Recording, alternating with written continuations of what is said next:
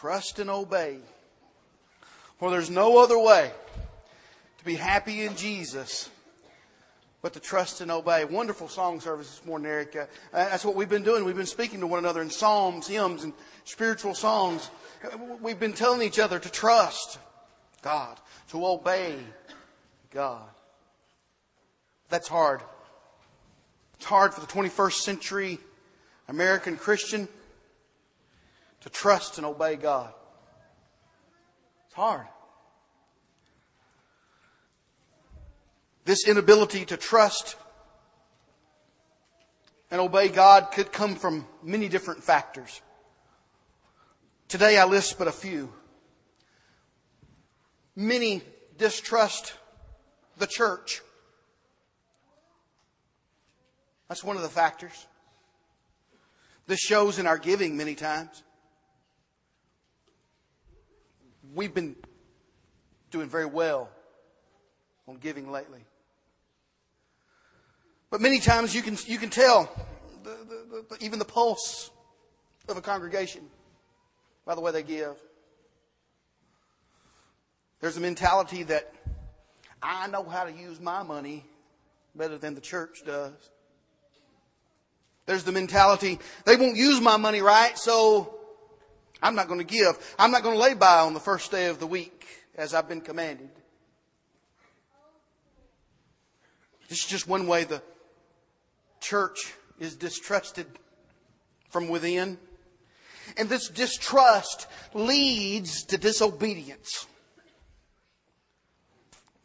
You, you, you, can't trust the elders and the deacons to spend what you think is your money, right?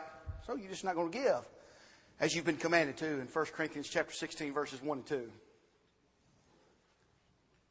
There's an, a great distrust of the church in the 21st century here in America because of what many think the church to be a cold place, full of judgmental, hurtful, hateful people who are just out of touch. The men who write history have not been kind to the church or what they have thought was the church, mainly because through the ages, those who have called themselves Christians have done terrible things. They've done terrible things in the name of Christ, and at the same time, this history has caused such a backlash against Christianity, the true church. So have false teachers. We talked about those in in Bible class this morning about false teachers. A man or a woman, many have tried to follow a man or a woman through, through time and have become disillusioned and, and resentful and distrustful of the church, distrustful of the truth. False doctrines have made these who are looking for the truth distrustful of the church. There's so many. We talked about the, minefield of, of false doctrines that the, that the devil has laid out. And it's hard for the 21st century American who's seeking for the truth to make it through the minefield of false doctrines and false teachers. Calvinism is a damning heresy of, of false doctrine that teaches only those certain persons are going to heaven. Only certain people. And your name is there and it doesn't matter what you do. If your name's not written, you're not going. The Bible does teach that only certain people are going to heaven. God's blood bought people are the ones who are going to heaven. But the Bible also teaches that anyone can be one of God's own special people. Anyone can be blood bought. There are many Christians in name only. Hypocrite is the best term who just act like the rest of the world. And the seeker, the seeker who is looking for Jesus Christ looks at them, the hypocrite, who acts just like they do, and says, What's the point? And they distrust the church.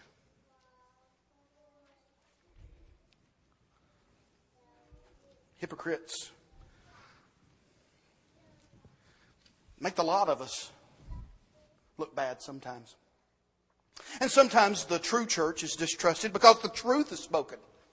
Sometimes just because we tell the truth, we're distrusted. The truth of God is inclusive and exclusive.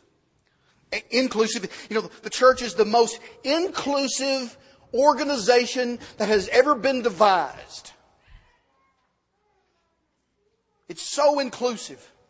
The true church will accept the true believer, no matter their race, no matter their gender, no matter their intelligence, no matter their country. It's that inclusive. But the truth is exclusive too. The fullness of God is only for the obedient. But this belief, if you stand on it, will cause you a lot of grief in this 21st century America. You will hear, y'all think y'all are the only ones going to heaven. And those who speak this sentence need to be questioned with love, but they need to be questioned. And it needs to be understood where this hostility comes from toward the church, where this distrust comes from. We need to, it's, it's like an onion. We need to peel, we need to have the patience, church, to be able to peel back the layers. And that's where we fall so many times. We, we, we peel back one and we don't want to get to the rest of it. It'll make you cry, won't it?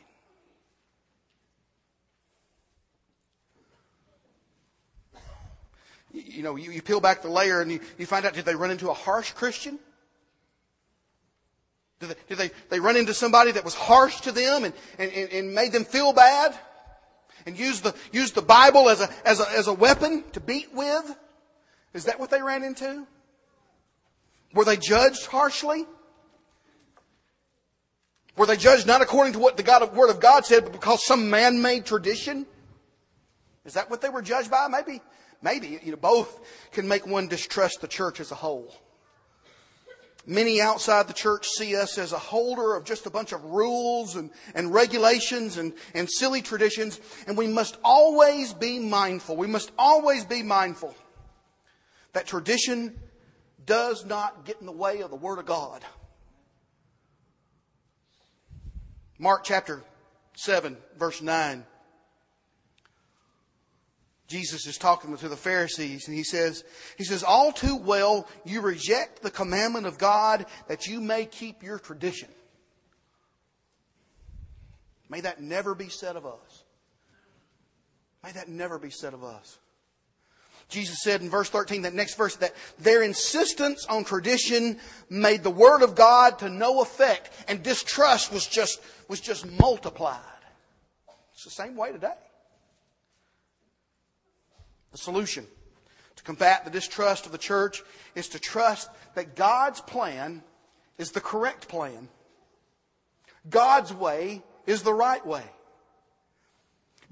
God's going to be coming back after His children. We need to trust that. Trust God and begin to peel back those, those, those layers of, of ignorance. Make sure that you obey what it takes to get into the church and then stay there.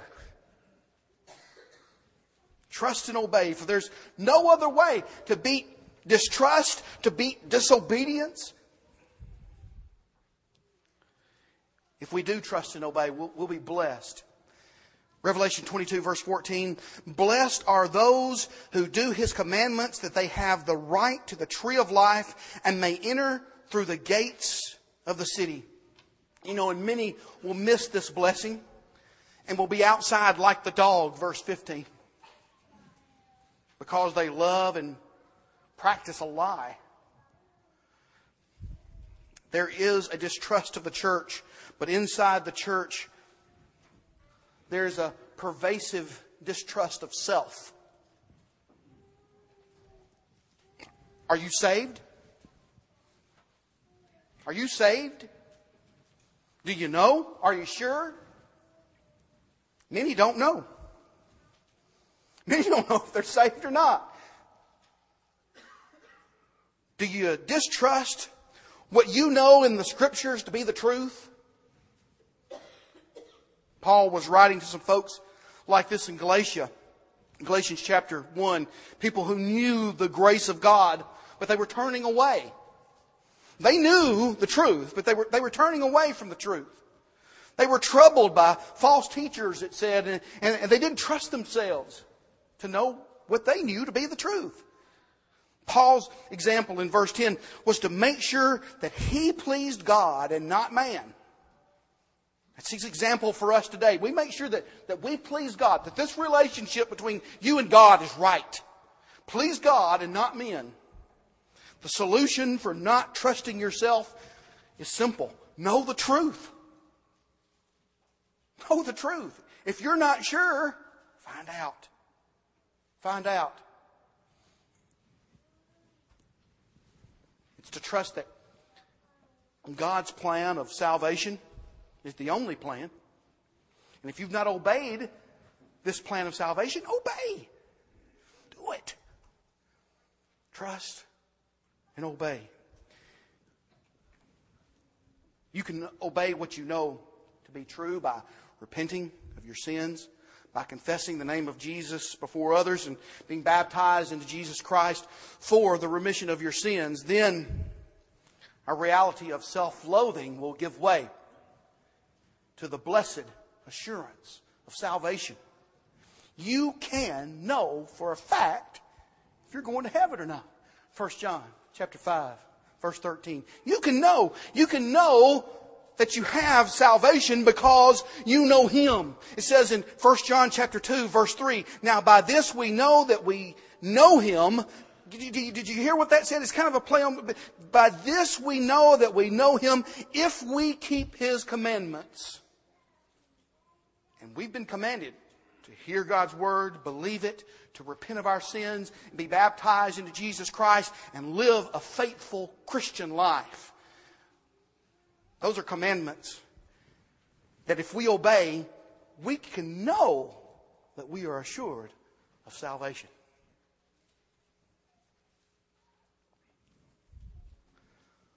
This distrust of the church and this distrust of self breeds distrust in so many ways.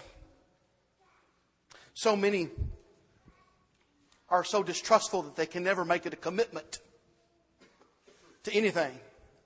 Let's face it, you know, life in these United States is not easy. You've been hurt on more than one occasion.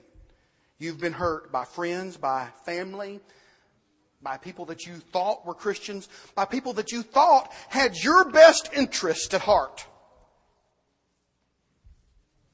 You have been loved and hurt by the best.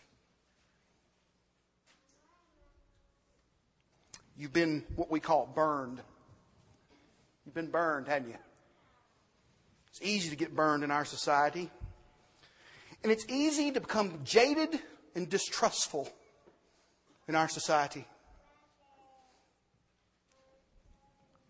So distrustful that we won't commit. We won't make a commitment.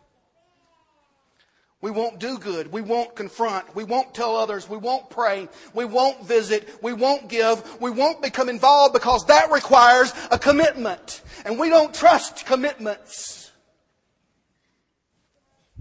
We've been burned too many times. Christianity requires a commitment that many are not willing to give. Oh, sure, everybody wants the blessing. Everybody wants heaven. Sure, everybody wants that.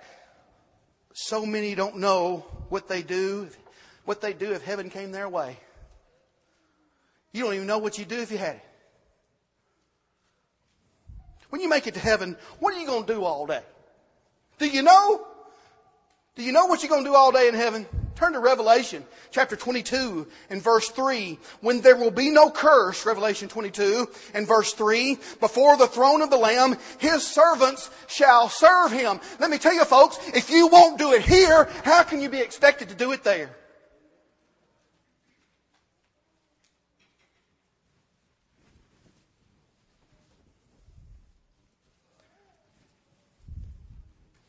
His, before the throne of the Lamb, his servants, it says, shall serve him. Service takes a commitment. Commitment is a cornerstone of the Christian life because when we look at our example, the chief cornerstone, Jesus Christ, we know that he was committed. When we look at his example in the scriptures, we know that he was committed, but our distrust of the religious has us thinking anything but what would Jesus do? And we don't trust the church to be right. We don't trust ourselves to be right. And we weren't born yesterday. We're not going to commit anything. We're not going to commit to anything that we're so unsure of. We'll just continue to go through the motions and hope that a loving and forgiving God will overlook the infidelity on our part in the bride of Christ. Look at what Paul writes. 2 Timothy chapter 4. And I want you to keep your finger there. We're going to come back to it. 2 Timothy chapter 4, verses 1 and 2. Paul writes to Timothy, I charge you therefore before God and the Lord Jesus Christ, who will judge the living and the dead at his appearing and his kingdom. Notice, the living and the dead will be judged. Make no mistake, you will be judged. I will be judged. Make no mistake about it. So, like Timothy here, you are charged to commit, preach the word, be ready in season, out of season, convince, rebuke, exhort with all long suffering and teaching. Christian, we've got to commit. We've got to commit to the way, the only way. There's only one way. And yes, you have been burned. But you've got to trust that God will never leave you and never forsake you. And each and every Christian and those seeking the truth must trust that obedience to His will, for which there is no substitute, that obedience to His will will put you and keep you in Christ. And this is awesome. This is awesome. The promise. You'll get an awesome reward for patience through trouble and trial. The reward is 1 John chapter 2 verse 17 that you'll abide forever. This world is passing away and the lusts of it, but he who does the will of God will abide forever. That's just it. That's just it. You, you can't see all that I've talked about the tendency to distrust, the tendency to distrust the church, the tendency to distrust what you know to be the truth, the tendency to distrust yourself, and never commit to anything stems, all of these stem from a basic distrust of God's will and disrespect of His word. Look back at 2 Timothy chapter 4, beginning with verse 3. It says, For the time will come when they will not endure sound doctrine, but according to their own desires, because they have itching ears, and that's what we give ourselves. That's what, that's what the false teachers give us, and that's what we want. We want it. We want it. We have these itching ears that want it to be easy. Because they have itching ears, they will heap up for themselves teachers, and they will turn their ears away from the truth and be turned aside to, to fables. Is that you? Is that you? Do you even know? Let me, let me read it again. Let me read it again. Now, think about it. Think about yourself just a second. For the time will come when they will not endure sound doctrine, but according to their own desires, because they have itching ears, they will heap up for themselves teachers, and they will turn their ears away from the truth and be turned aside to fables. Is that you?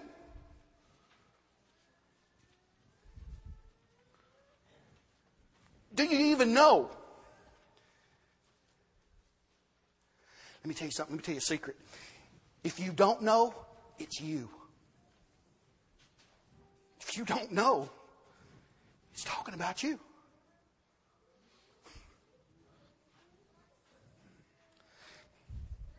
Disrespect of God's word. Solution simple.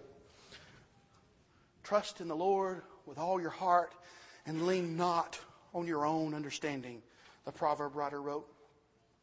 When you trust God, you will stop distrusting the church. When you trust God, you can trust yourself because yourself is trusting God. And then you can begin, or begin again, to commit to the way, the only way, the one way, the true way.